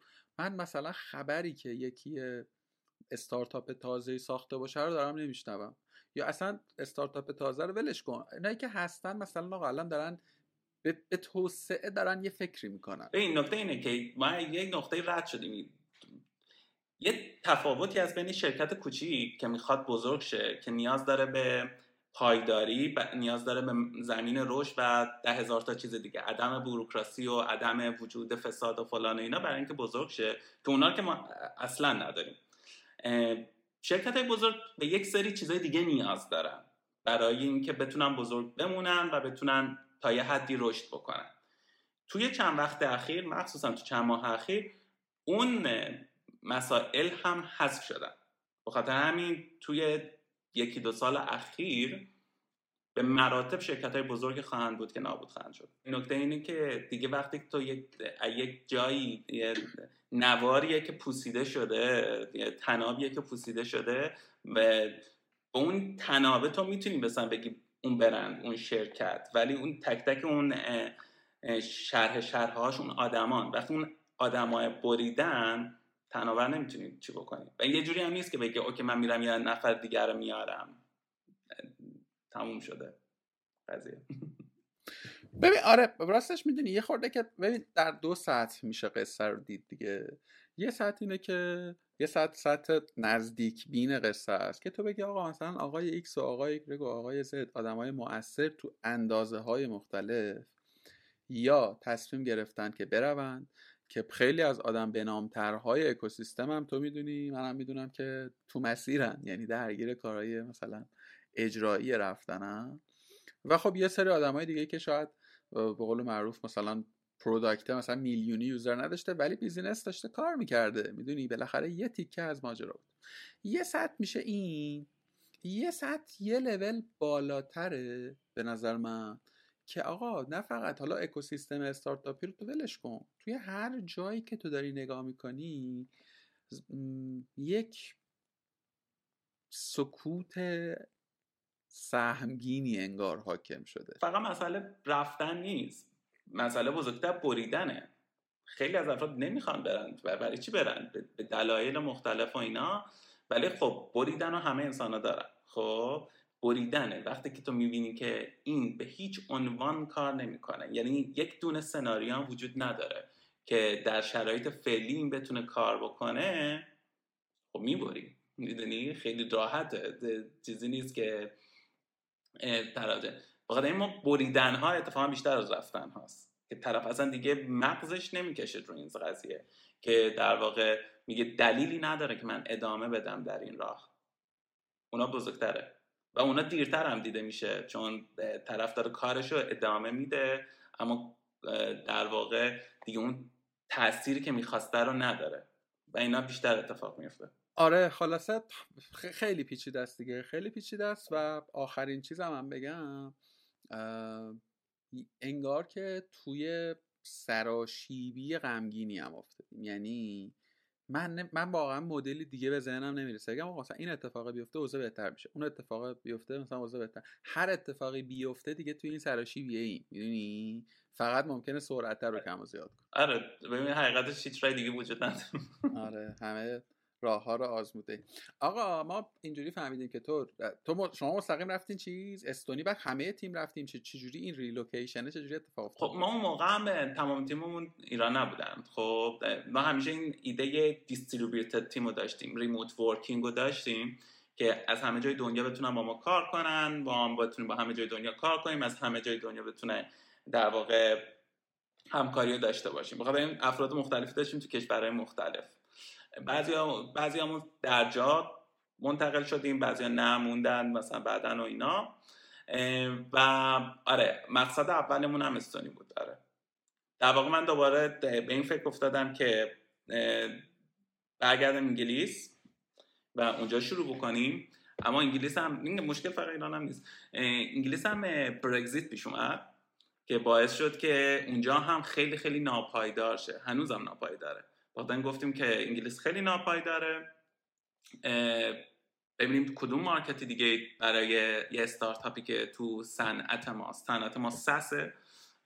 تو صنعت ما خوبه. که دو تا دو تا option دیگه وجود داشت. که آلمان بود که قویه توی SaaS و یکم استونیه که قویه تو SaaS و اسم در واقع اینا داره. که بین آلمان و استونی خب ترجمه استونی بود به خاطر که آلمان بروکراسی وحشتناک پیچیده ای داره و من اصلا بروکراسی دوست ندارم. آقا یه چیز خیلی بانمکی هم که من حالا اینو اصلا جداگونه می‌خوام اصلا ازت بپرسم خارج از این گفتگو. من به نظرم تو یه, یه, یه, یه, چیزی رو من دوست داشتم توی مدل در واقع مسیر. تو همیشه یه نیچ مارکت های خیلی ترتمیزی انگار پیدا می‌کنی می‌دونی؟ یعنی من نمی‌دونستم. یا فرمالو رو میشناختم اما تو ایران دیده بودمش. فکر می‌کنم احتمالا هم ثبت نام کردم مثلا یه وری باش رفتم ولی یوزرش نبودم. هیچ وقتم صادقانه فکر نمی‌کردم که اینقدر استارتاپ جدی بوده باشه توی ایران. می‌دونی؟ یعنی مثلا اینقدر مشتری درست درآمد داشته. ترتمیز بود خوشگل و ترتمیز بود ولی مثلا خیلی چیز بود دیگه خیلی به نظر نمی آمد و این بی سر صدا رشد کردن خیلی به نظر من کوالیتی داره توش. خیلی مشتری خوب پیدا کردم. یعنی یه خورده اون سوال اصلی اما یه تیکش رو پاسخ دادی. بگو تا من سوال بعدم این اشتباه رو خودم خیلی کردم. و با niche market شروع نکردم. چوبشم زیاد خوردم. و همین باعث شد که مثلا وقتی مثلا EventBox رو شروع کردیم بگیم هم داخل ایران رو سرویس میدیم هم خارج ایران رو سرویس میدیم هم تئاتر رو سرویس میدیم هم کنفرانس هم نمایشگاه بین المللی که اینا دنیاشون با هم فرق داشت نیازاشون با هم فرق داشت. ولی ما موقع اینجوری بودیم که همه بیان همه بیان استفاده بکنن و این باعث شد که بعدم روش شکست بخوریم. اوایل کار اصلا رشد نمی کردیم به خاطر همین قضیه. و محصولمون هم داشت طول می‌کشه می‌کشید دیولوپش چون بعد کارایی می‌کردیم که نیازی نبود بکنیم. مثلا من یادمه که مثلا سال دوم ما 80 درصد کدمون رو ریختیم دور. چون اصلا داشت 5 درصد مشتریامون از اون داشتن استفاده می‌کردن. اصلا نیازی نبود. سر فرمالو دقیقا گفتیم این اشتباه رو دوباره نکنیم. اما بازم کردیم. ها ولی دوباره سعی کردیم که نیش سعی کردیم که نکنیم. نیش مارکتمون خیلی مهم. برای اینکه فرمالو هم فرمالو بشه ما حقیقتش دو تا پیوت داشتیم تو مسیر. برای مثال وقتی که شروع کردیم تو بازار بین المللی اولین نکته که من متوجه شدم که خیلی هم نکته واضحیه اینه که رقابت وحشتناک شدیده. برای هر محصولی هر ایده ای خب؟ هر ایده ای شاید بالای 100 تا شرکت خوب نه شرکت بد. چون ما شرکت بد زیاد داریم که مثلا محصولش یه مشکلی داره اینا ولی بالای 100 تا شرکت خوب هستن که دارن تو اون حوزه دارن فعالیت می‌کنن. و حالا تو هم شروع کردی می‌خوای تو اینجا تو این حوزه جا باز کنی. وقتی ما شروع کردیم اتفاقا مشتری زیادی نتونستیم بگیریم. جز همون چیزایی که از قبل داشتیم. ما یه مشتریامون رو گفتم دیگه تبدیل کرده بودیم و اینا. اونا رو داشتیم درآمد داشتیم. اما مشتری جدید که می‌خواستیم جذب کنیم مشکل داشتیم. با اون حدی که می‌خواستیم رشد نمی‌کرد. جذب می‌شدن اول خیلی آروم. مشکل داشتیم. بعد چند وقت چند ماه pivot کردیم. بعدش یه pivot کردیم رفتیم گفتیم تمرکزمون رو می‌ذاریم روی data analytics شرکت های بزرگتر. که وقتی که با data analytics شرکت های بزرگتر هم شروع کردیم خوب بود. یه سری مشتری های خوب گرفتیم بازار رو کوچکتر کرده بودیم و در واقع سیستم به سیستم فقط یک سیستم فرم ساز و یک سیستم database ساز نبود. سیستمی بود که اون database رو آنالیز هم می‌کرد و می‌تونست اطلاعات هم بریزی به خود بریزی توش. اما تو اونم انقدر competition زیاد بود که خیلی راحت ما بهترین محصول بازار نبودیم. های دیگه ای بودن با تیم های چند صد نفره بعضا چند هزار نفره که محصول ما رو گرونتر از ما می‌دادن اما بهتر از ما بود. و شرکت هم می‌گفت که من حاضرم پول بیشتری بدم اما یک محصولی که برنده استفاده بکنم. از یه محصولی که صد تا مشتری شناخته شده تر داره استفاده بکنم تا مثلا یک شرکت تا فرمالو که تازه شرکت نوپاییه و تعداد مشتریاش هم محدوده. حتی اگر ارزون تر باشه. پس خیلی فکر می‌کنن قیمت تعیین کننده است. اصلا تعیین کننده نیست برای شرکت ها رقابت خیلی شدید بود. دومی پیوت اما اونجور که می‌خواستیم رشد نکردیم. بهتر شد اوزامون اما رشدمون خیلی خیلی خطی بود. خیلی رشد خاصی نبود که بگیم که واو داریم رشد اونجور که می‌خوایم رشد می‌کنیم. برای استارتاپ ها مخصوصا تو صنعت سس رشد بالایی 10 درصد ماهانه یعنی مقایسه دو ماه با هم رشد خوبیه که ما به اون رشد نمی‌تونستیم برسیم. تا حدود 16 ماه پیش که پیوت دوممون کردیم. گفتیم که خیلی خوب بیایم مشتریامون رو آنالیز بکنیم ببینیم دارن چه کارهایی با ما می‌کنن و تمرکز کنیم. فقط رو یک سری از کارهایی که اونا دارن با سیستم ما انجام میدن. برای مثال دیدیم آنالیز دیتایی که دارن انجام میشه داره توسط چند شرکت بزرگ که دارن از سیستم ما استفاده می‌کنن میشه اما بقیه مشتریمون هیچ کدومشون سراغش نمیرن. در عوض بقیه مشتریامون واقعا دارن سعی می‌کنن با با Formaloo یه محصول کامل بسازن. نه فقط یه فرم بسازن یا یه database بسازن. می‌خوان یه محصول بسازن یه اپلیکیشن کامل بسازن. گفتیم خیلی بیایم رو همین تمرکز کنیم. گفتیم چرا می‌خوان یه محصول کامل بسازن؟ چون می‌خوان اینو تو محیط کار ازش استفاده کنن. مثلا یکی از چیزایی که خیلی با ما میساختن ساخت پروسه های HR بود. که تو ایران هم فکر کنم دیجیکالا و اسنپ و علی بابا اینا دارن از سیستم استفاده می‌کنن. پروسه های HR بود. ولی مشکلی که طرف داشت این بود که پروسه HR رو فرماشو میساختیم طرف بعد بقیه کارش بعد یه جای دیگه تو Excel و یه جای دیگه می‌کرد و اینا. گفتیم بیایم اینو آسونش بکنیم. بعد این Formaloo رو یه pivot کردیم به یک محصول collaboration platform که این نفرات مختلف بتونن همزمان با هم کار کنن و بتونن یه محصول قدرتمندتر بسازن. گفتیم اینو تست می‌کنیم. گذاشتیمش برای تست دادیمش به مردم گفتیم با این تغییرات چطوره؟ دیدیم خوششون اومد. و این باعث شد رشدمون خطی شه و رشدمون خیلی خیلی خیلی بزرگ شه و بتونیم در واقع هم partnership های بزرگتری بگیریم از جمله ما مثلا با فیسبوک partnership زدیم و در واقع بتونیم خیلی user base مون رو بزرگ کنیم. مثلا الان که اینجا هستیم ماهانه حدود الان بیشتر شده یکم 26 27 هزار تا شرکت از سیستم ما استفاده می‌کنه ایوه ایوه. آقا چقدر خفن چقدر ببین وقتی که در مورد data آنالیز حرف زده میشه مثلا تحلیل کسب و کار و اینا معمولا ذهن میره سمت اینکه باید مثلا طرف متخصص data باشه و مثلا Power BI وسط باشه و اینا. چقدر این مثالی که گفتی می‌تونه تصویر واقع بینانه تری بده از این اتفاق؟ اون روی لولیه که لازمه. ولی یه وقتایی هم نگاه کردن به یه سری اتفاقاتی که داره تو کسب و کار میفته حالا ما, ما من یه جور دیگه با یک منطق دیگری تقریبا همین مازیار رفتیم و اونجایی که تو اصلا فکر نمی کنی که اصلا ولیوی ایجاد بکنه با یه پیچ شلو صفر کردن یه پیچ یه دفعه ممکنه که یه, یه تغییر به معنای واقع کلمه ایجاد کنیم این خیلی کار مهمیه. منم کمتر خوندم یا شن یعنی سورسی ازش کم خوندم که آقا این این کاره رو بیاد توضیح بده. هم اهمیتش رو در واقع تبیین کنه. همین که اصلا بیاد اینو براش مدلی. تو چیزی به ذهنت می‌رسه؟ آره. دو تا نکته. خب یکی این که KPI که یه استارتاپ انتخاب می‌کنه خیلی مهمه برای اینکه برای رشدش. ما معمولا KPI هایی که برای استارتاپمون داریم KPI غلطیه. این چیزایی رو اندازه می‌گیریم که مهم نیست. در عوض چیزایی که مهمه رو اندازه نمی‌گیریم.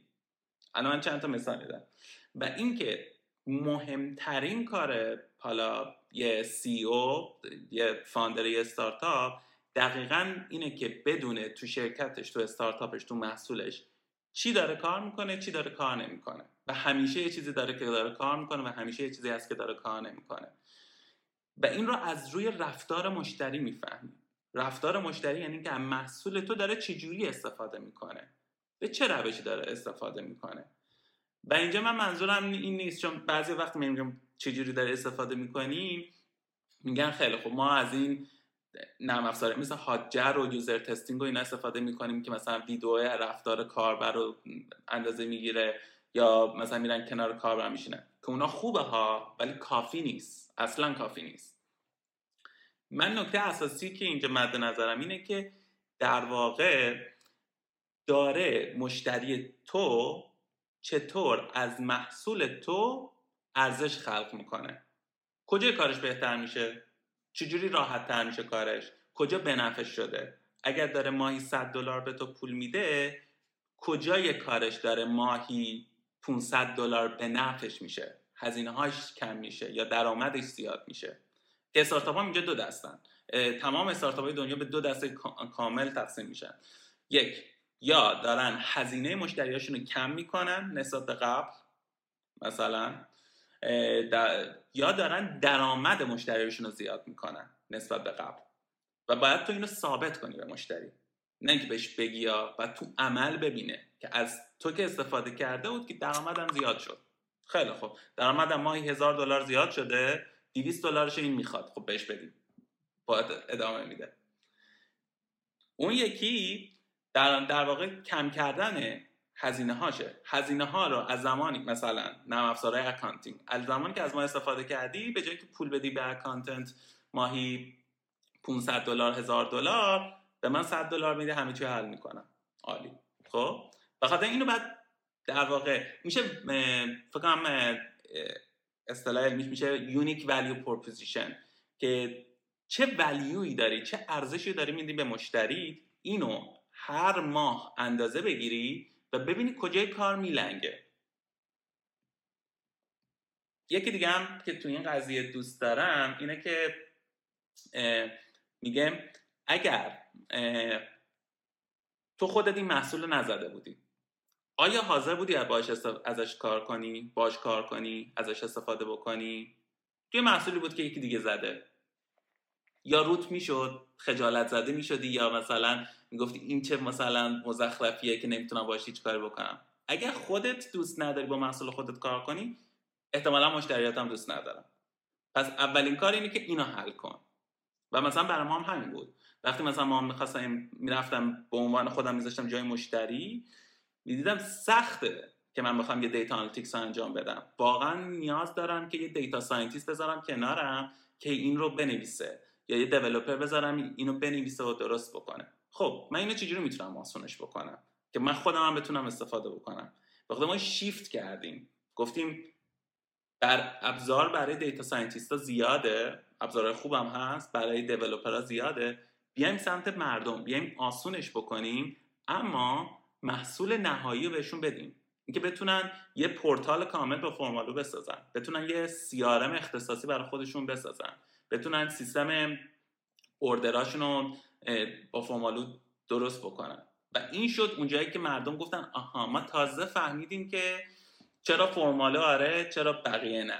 خب چون من تا می‌خواستم از اون استفاده بکنم اینا رو نداشت. این, این کارا رو نمی‌تونستم باش بکنم. بعد دردسر میکشیدم با فرمولا همه کارا رو می‌کنن وگرنه نمیمدن از یه سرویس دیگه استفاده بکنن. مثلا سرویس کوچیکتره اسم نداره. آقا چه بانمک چه بانمک این فراینده به نظرم البته که تو در بضاعت پادکست به نظرم همین توضیح هم کافی بود. ولی کاش که یه وقتی بذاری نمی‌دونم مثلا یه وبیناری درست کنی یه مثلا ویدیویی بسازی. این این موضوع به نظر خیلی به درد بخوره. من که قشنگ با حال تلمذ داشتم گوش می‌کردم. چی می‌خواستم بپرسم؟ هر استارتاپی metric های خودشو داره. KPI های خاص خودشو داره. اینجوری نیست که بگیم این یه فرموله که همه با این کار می‌کنن. بیشتر تو فضای به نظرم اونچه که توصیف کردی بیشتر تو فضای B2B می‌تونه کار کرد داشته باشه. تو فضای B2C زار و زمین در واقع مختصاتش فرق می‌کنه. اما پلتفرم چیزی که گفتی پلتفرم چیزی که گفتی یعنی ساختار ببین تکنیکال قصه رو من من, من مدل تصمیم گیری خودم دقیقا اینجوریه. میگم مسئله رو من اگر درست بتونم تعریف بکنم برای خودم خب تهش تو تیکه پاره می‌کنی اجراشو اصلا آوتسورس می‌کنی میدی یکی دیگه واسه انجام بده اگر که اون مهارت رو نداری وقتش نداری. منتها به نظر من اونچه که تو توصیف کردی یه پلتفرم شیوه نگاه کردن به حل مسئله یک استارتاپ مثلا میشه اینجوری توصیفش کرد. و این این امیدوارم که آدما بگیرن. حالا تو مثلا جزئیاتش می‌تونه به قول تو business به business فرق یکم مقاله هایی که می‌تونم پیشنهاد کنم یعنی مقوله هایی که می‌تونم پیشنهاد کنم مقوله ایده ذهنی پشت customer success ه که الان الان از customer چون معمولا ما یه چیزی داریم به نام customer success که بیشتر شرکت ها فکر می‌کنن customer support ه یعنی من چجوری به مشتریام کمک کنم. اما یه ایده بالاتر داره. چطوری مشتری من موفق شه؟ و من اینو باید enable کنم. من اینو باید فعال کنم براش. می‌دونی؟ و این کلیدشه. یعنی اصلا ربطی به customer support نداره. customer support جزوشه اما اینکه چجوری مشتری من اون چیزی که دلش می‌خواد برسه. الان مثلا عنوان شغلیش هم اومده دیگه customer success manager و مثلا specialist و ولی تجربه من در مواجهه با این دوستان در شرکت ایرانی یا به قول تو غش می‌کنن سمت support یا غش می‌کنن سمت فروش. یعنی یا این ور میافته یا اون ور. آره که این آدم باید بشه educator مشتری فقط بره pain point های اون مشتری در حالا segment های مختلف پیدا بکنه و و بیاد دار و دعوا کنه با تیم های داخل شرکت می‌دونی؟ یعنی اصلا می‌تونه source feature باشه source refine باشه و, و خیلی. من ندیدم. اگر کسی داره میشنوه به نظرش مثلا که شرکتی هست در ایران که case study درستیه به نظر من برام جالبه که بشناسمش. آقا من خیلی موضوعات دیگه بزنم که دارم گپ بزنم. یه خورده می‌دونی صادقانه بگم هنوز دست و دلم هم خیلی نمیره مثلا deep روی مباحث استارتاپی بخوام حرف بزنم. بیشتر یه خورده الان اصلا فازا فضای کارگاه می‌خوره چیز شده. خیلی هم باور کن اصلا فضا می نیست که آدما چی میگن و فوش میدن نمیدن. ما که فوش خورمون ملسه. ولی اصلا خودم حس چیزشو ندارم. نه زمانی که داشتی می‌گفتی راستش رو بخوای باشم این فکر کنم که مثلا اینجا شما مثلا تو نویسش اینجوری ایمپلیمنت کنیم این کار بکنیم کار بکنیم. اینجوری بودم که آجی دلت خوش مثلا چه حالی داری مثلا می‌دونی؟ یه بدبختی چندگانه ای داریم ما این وسط گیر کرد آره ولی خب همیشه پایان شب سیاه سفید است. امیدوارم امیدوارم که صبحم صبح صبحش رو هم ببینیم می‌دونی؟ صبحش رو هم ببینیم. حالا من واقعیتش اینه که کلا خیلی مثلا فاز ناامیدی و اینا ندارم اما فاز مثلا اینکه الان دیگه هیچ کاری نمیشه کرد و اینا ندارم. خیلی هم حس عقب ماندن و اینا هم ندارم که موندم راستشو بخوای. ولی مطمئن نیستم دو سال دیگه هم نداشته باشم. مطمئن نیستم که دو سال سه سال دیگه هم به خودم بگم که می‌دونی؟ ببینیم چجوری بگم؟ اولا که اون قضیه دیر و زود داره ولی سوخت و سوز نداره. خب یعنی چیزی نیست که بگیم اوکی مثلا دو تا راه داره که می‌تونه اتفاق بیفته. نه یه راه داره. و اون مسئله دیگه ای هم که هست اینه که من خودم معتقدم از ناامیدی آدم هیچی به دست نمیاره. خب یعنی تنها از امیده که می‌تونه آدم یه سری چیزا به دست بیاره. اما خب باید اینو محاسبه شده بره جلو. در واقع فرق امید با خیال پردازی همینه دیگه. که مثلا اوکی فردا صبح همه چی خوب میشه نیست. باید اون امیده رو چی من در این لحظه چی کار می‌تونم بکنم که همه چی بهتر شه؟ ولی اگه یه نفر ناامید شه به نظر من هیچ فایده مثبتی نداره. چون وقتی ناامید دیگه به راه حلا فکر نمی به آلترناتیو هم حتی فکر نمی آره آره درست میگی و چیز دیگه می‌دونی؟ یه لولی به بعد از یه جایی به بعد حداقل برای من این شکلی داره اتفاق میفته. کلمش نمی‌دونم ناامیدی ولی به قول تو قطعا نیست که اگر این گونه بود مثلا همه چوب میبستی و مثلا چه می‌دونم یه،, یه،, کار دیگه می‌کرد ولی یه انگار که همین همین مثالی که الان زدم تو یه لحظه اینجوری میشه که خب برم این کار بکنم برم این کار بکنم بعد انگار که یه چیزی می‌خوره تو صورت. خب؟ و این و این اتفاق انقدر تکرار شده که دیگه برام در درون خودم به یک تنز تلخی بدل شده. که مثلا صبح بیدار میشم این کار بکن کار بکن بعد مثلا تو حتی نمی‌دونی هفته بعد اوضاع چه شکلیه. یعنی حتی واقعا نمی‌دونی. بعد ما یه جلسه داشتیم مثلا دو, دو سه هفته پیش که با مالیمون و با بچه چیز که مثلا فکر کنیم که سال بعد می‌خوایم چه گلی به سرمون بگیریم. چون ما هزینهمون خیلی وابستگی داره به مثلا حقوق دستمزدی که وزارت کار اعلام می‌کنه. خب یه سری عددا الان دارن میگن بعد اینجوریم که خب عددا رو ببریم بالا مشتری ما همین الان اوردی اوضاعشون خرابه. نبریم بالا نویسنده ها از اون برقش می‌کنن. بعد حالا همه اینا رو بیا حل بکنیم و پاسخ بدیم.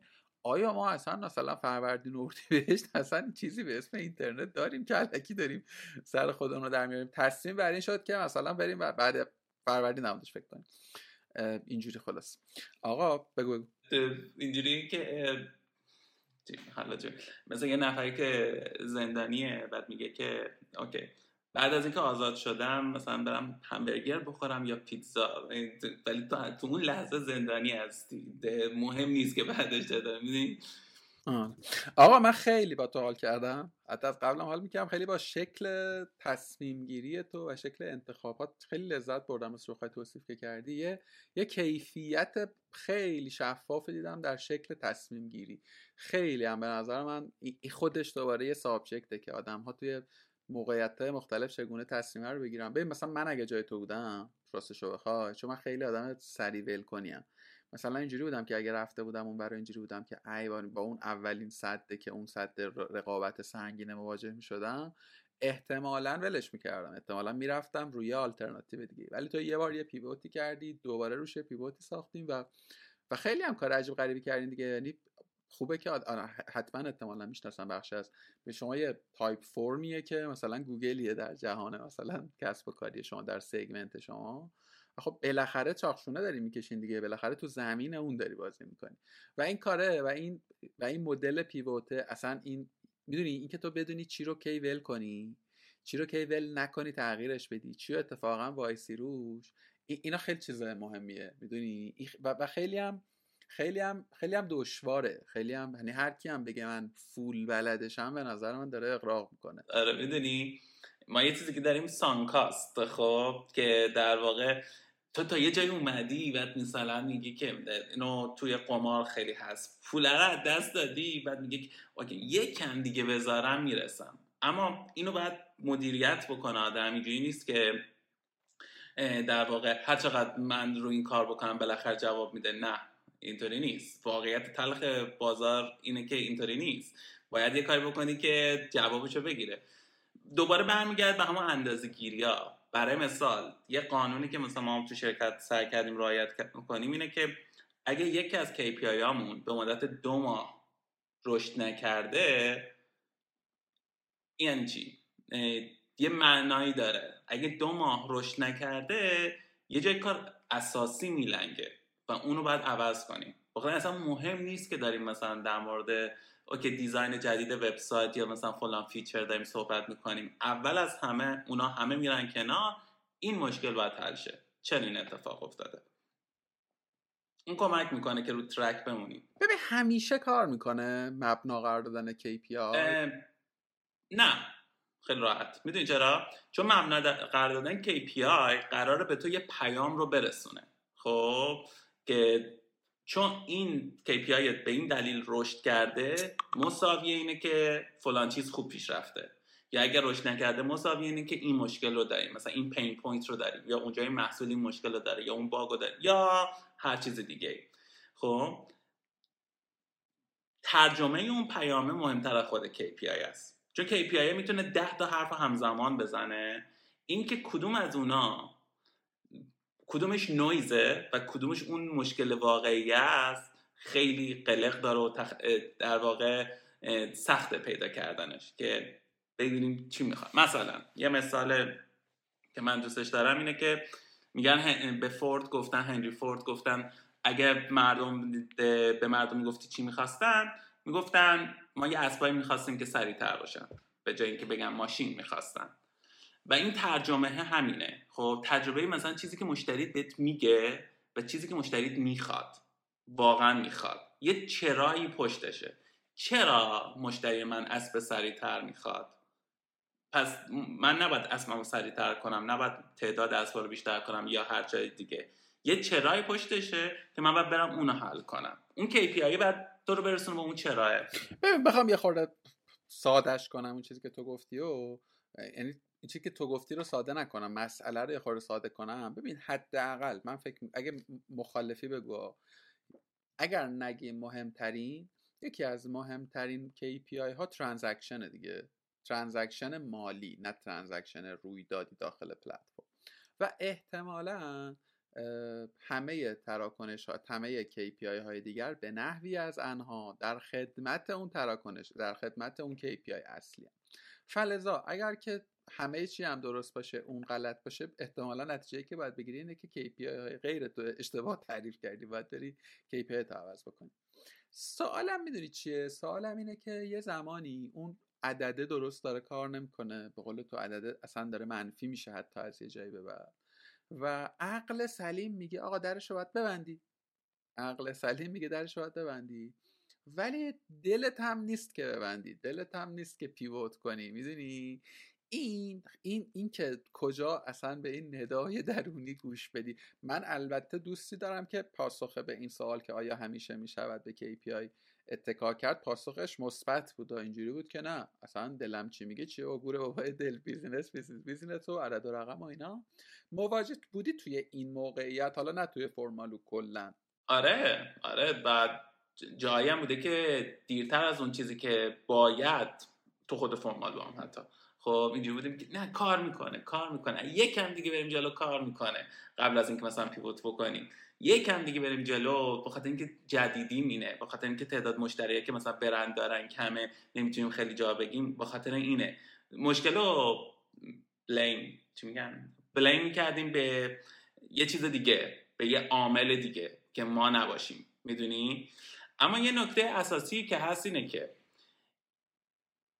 اگر ما راهمون عوض نکنیم و توقع داشته باشیم که نتیجه متفاوت بگیریم این تیکش احمقانه است. ما باید عوض شیم تا نتیجه هم عوض شه. نمی‌تونیم که همون کاری که دیروز کردیم و امروز بکنیم و بگیم که ماجیکالی همه چی درست شد. می‌دونی؟ ماجیکالی در واقع همه چی حل شده. اما نه. باید ما یه چیزی رو عوض بکنیم تا نتیجهمون هم عوض بشه. این معنیش نیست که باید کویت بکنیم. معنیش اینه که باید یه کاری متفاوت انجام بدیم. یه مثال معروفش فکر می‌کنم ایر یه مثال خوبی دارن. میگن ما وبسایت و اینا رو همه رو زدیم. دیدیم هیچکی نمیاد. خب بعد گفتیم خب چیکار کنیم دیگه؟ حتما ایده کار نکرده و از اینجور چیزا. بعد رفتیم خودمون از آپارتمان ها عکس گرفتیم. بعد اون بند خدا رو هم شارژ کردیم بر عکس گرفتن. گفتیم میایم عکس می‌گیریم و اینا. دیدیم همه اومدن. این یه تیکه کوچولو رو عوض کرده یعنی مش... این ایدهش این بوده که حالا تو یکی از مصاحبه‌هاش هم میگه که می‌دیدی مردم میان تو وبسایتمون. کلیک می‌کنن و میرن. خب چه اتفاقی افتاد تو اون لحظه اینکه کلیک کردی و رفتی؟ ایدهش این بوده که قیمت ما که بقیه پایین تره اون هم که می‌خواسته اینجا بره وگرنه اینجا رو search نمی‌کرد. این شهر و این آپارتمان اینا رو search نمی‌کرده تنها اتفاقی که ممکن افتاده باشه اینه که اومده تو سایت اکثر رو دوست نداشته. اکثر الان بزرگ شده اون موقع کوچولو بوده. عکس بزرگ شده حال نکرده رفته. خیلی تست کنیم. این نکته تست کردن. و تستش هم دقیقا به همین سرعت باید باشه. تست چجوری بوده؟ خودم کامرا برداشتم رفتم اونجا عکس گرفتم گذاشتم رو وبسایت تست کردیم. قشنگ تو مثلا نصف یه روز تستش می‌تونسته انجام بده. دیده آره مشکل این بود. مردم عکس‌ها رو دوست نداشتن. عکس حرفه‌ای که می‌گرفتیم از آپارتمانا چون خوشگل بوده همه چی شیک و مجلسی اینا بود مردم دوست داشتن. مشکل حل شد. ببین یک کار باید عوض کنی. اما اون یک کار باید کوچولو کوچولو بری جلو تا بفهمی کدومه. آقا دمت گرم. درست میگی. آقا خیلی خوش گذشت به من. دو ساعت خیلی جذابی بود و من خیلی امیدوارم که بعدا دو سه تا subject دیگه به نظر اومد که به نظر میشه روی یه دونش focus کرد و در واقع تهشو در آورد دمت هم گرم. خیلی گفتگوی جذاب و نمکی شد. ایشالله که ببینیمتون. به زودی. من خیلی هم خوشحال شدم. در گفتگوی جالبی بود. خیلی خوش گذشت دمت هم گرم. خوب باشی فراخ. خدا